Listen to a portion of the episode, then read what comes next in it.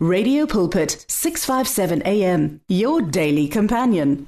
Ngiyakubingelela mlaleli ngegama elihle lenkosi yethu Jesu waseNazaretha ubingelelwa yimusizwa kwaZuma.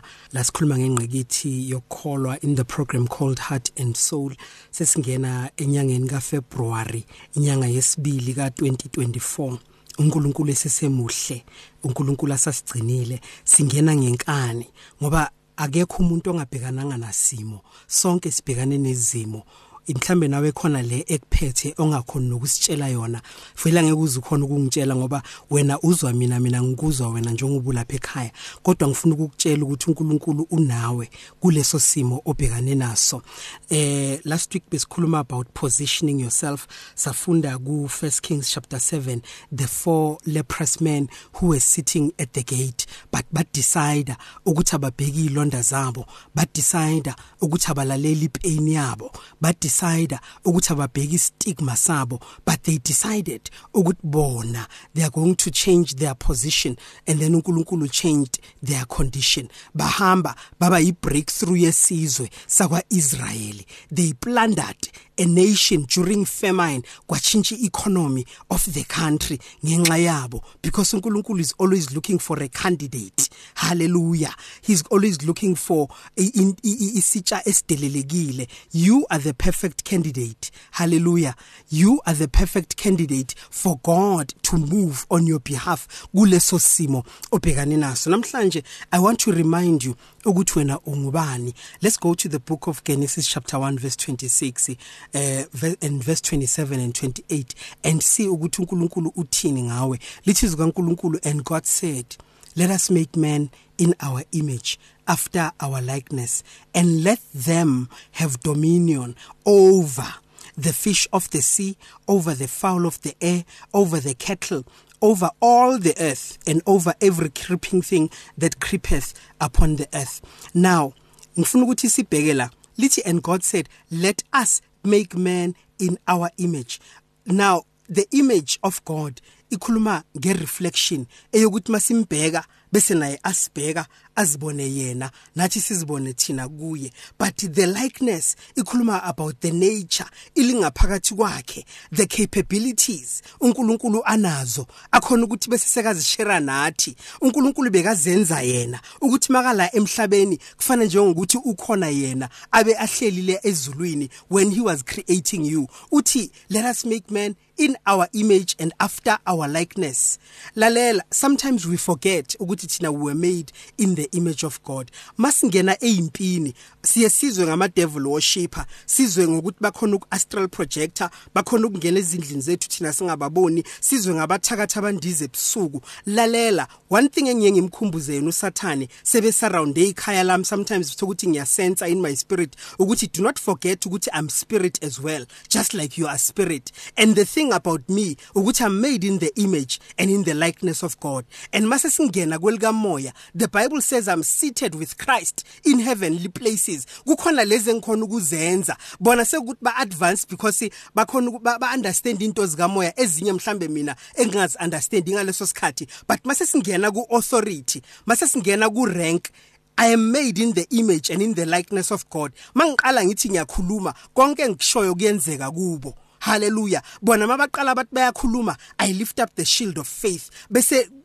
lemicibisho labangijikijela ngayo ibuyele kubo futhi. Because the bible says no weapon formed against me shall prosper. Bese lithi and every tongue because kusetshenziswa ilimi. Haleluya ezweni lika moya bakhuluma ama curses bakhuluma ama enchantments bese ngiyawavika ngesihlangu sokukholwa. Haleluya next month ngifuna ukungena ku armor of god so that i can teach you ukuthi each and every weapon in the armor of god yenzani. Haleluya so ngifuna ukuthi understand ukuthi you were made in the image of god. Whatever it is that the enemy is doing empilweni yakho it can be stopped. Ngiye ngithi noma ngikhuleka ngithi i reverse each and every spiritual transaction. Because the spirit realm haleluya it is a, it is ahead of schedule. Izinto bazikhanda emkhathini bese wena uyaphupha. Mhlawumbe uphupha umncwabo wenzeke ekhaya lakho. Loyo mncwabo sowenzekile ezweni likamoya but you are able to reverse that spiritual transaction. Ngoba ebank nanoma sekwenzakala ama transactions uyakhona ukuhamba uye khona bayi reverse leyo transaction leyo. Haleluya into emnandi it is both an advantage and a disadvantage ukuthi the earth realm is always catching up. So maso uyireversile angeke isenzeke lana ezweni lenyama because wena so uyireversile hallelujah. Uthi and let them have dominion. But ngithanda ukuthi uthi let us make man in our image. Bese uthi after our likeness. Thina sifana naye sinikezwe igunya sinikezwe ubukhosi. Bese uthi let them have dominion. Yazi ukuthi if mhlambe izwi kaNkuluNkulu belithe dominion full stop besizoxakeka. But lana uyaspecifya. Uthi over the fish of the sea over the birds of the air over the cattle bese uthi over uh, all the earth and every creeping thing. Lalela if umuntu kamoya uzo understand ukuthi these are different territories ezikhona. Makakhuluma about the fish of the sea ukhuluma about the marine kingdom. Hallelujah. Abantu bakamoya baya understanda ukuthi in the marine kingdom kukhona lento abayibiza ukuthi inkanyamba lethi mayiphakama bese sekudestroyeka the entire city because of loyo moya wakhona. Thina we've been given authority over the marine kingdom. That's why uJesu wathi makafika lwandle wabona ukuthi ikepe zizombambezela because he wanted to catch up with his disciples. Then he spoke and the water remembered ukuthi konje mina vele ngingaphansi kwakhe wakhona ukuhamba phezulu kwamanzi. Ungumntwana kaNkuluNkulu uyakhona ukuhamba phezulu kwamanzi. Hallelujah. Because you've been given authority over the marine kingdom. There is nothing enzwe emanzini ezokuaffect umntana kaNkuluNkulu onganamandla phezukwayo glory to Jesus. Yes izoshaya izogadla but when you've been given authority over it. Bese lithi over the fowl of the air. The fowl yini na?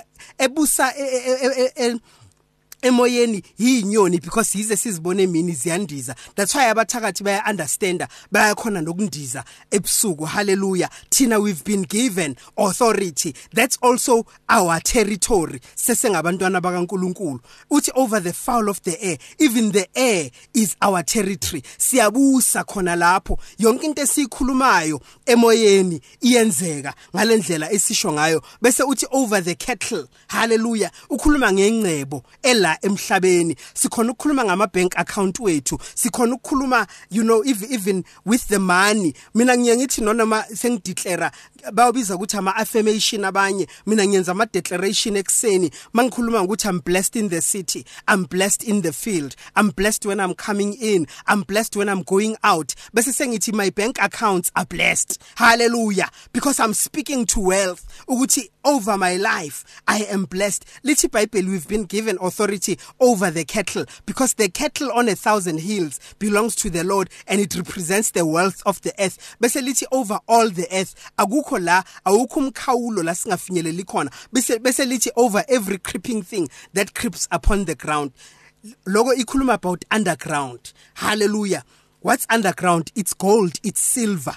Nomhlabathi uqobo lwawo thina we've been given authority. Usesengumntwana kaNkuluNkulu. Ngifuna ukukukhumbuza ukuthi you need to position yourself usangena ku2024 you need to remember ukuthi wena you were made in the image of God. You were made in the likeness of God. Hallelujah. Ngiyaqhubeka ngaloku next week imlaleli so that you can understand ukuthi wena ungubani. You've been given that authority. You are a sleeping giant. Akusiyo ukuthi uyisehluleki. Zenzeka izinto phezulu kwempilo yakho. It is because usathane ukhone ukungenelela even in your emotional state. That's why azathi uDavide ubuyisa umphefumulo wami. He restores my soul. Your soul is damaged right now because of the trials and tribulations. You are so discouraged. You know you are so grieved in your in, your soul. The way kubhlungu ngakhona uNkulunkulu ngithi namhlanje akakurestore so that ukuthi by the time you are restored you can go back you know you you you, you can find your your sanity so that you can go back to who you are as umntana kaNkuluNkulu so that you can embrace your identity because you were made in the image and in the likeness of God. You are more than a conqueror. Kuleso simo leso singaphansi kweinyawo zakho you are more than a conqueror. Nanoma kungaze kubenjani uNkulunkulu akubusise ke mlaleli until next week. Usizwa kwaZuma uthi the Lord is with you. Do not worry. Wena uzonqoba. U2024 uyothi makaphela wena you'll be in a different position than you were in 2023 god bless you. The words of the lord are words of life. Your heart is on 657 AM 657 AM radio for believers in action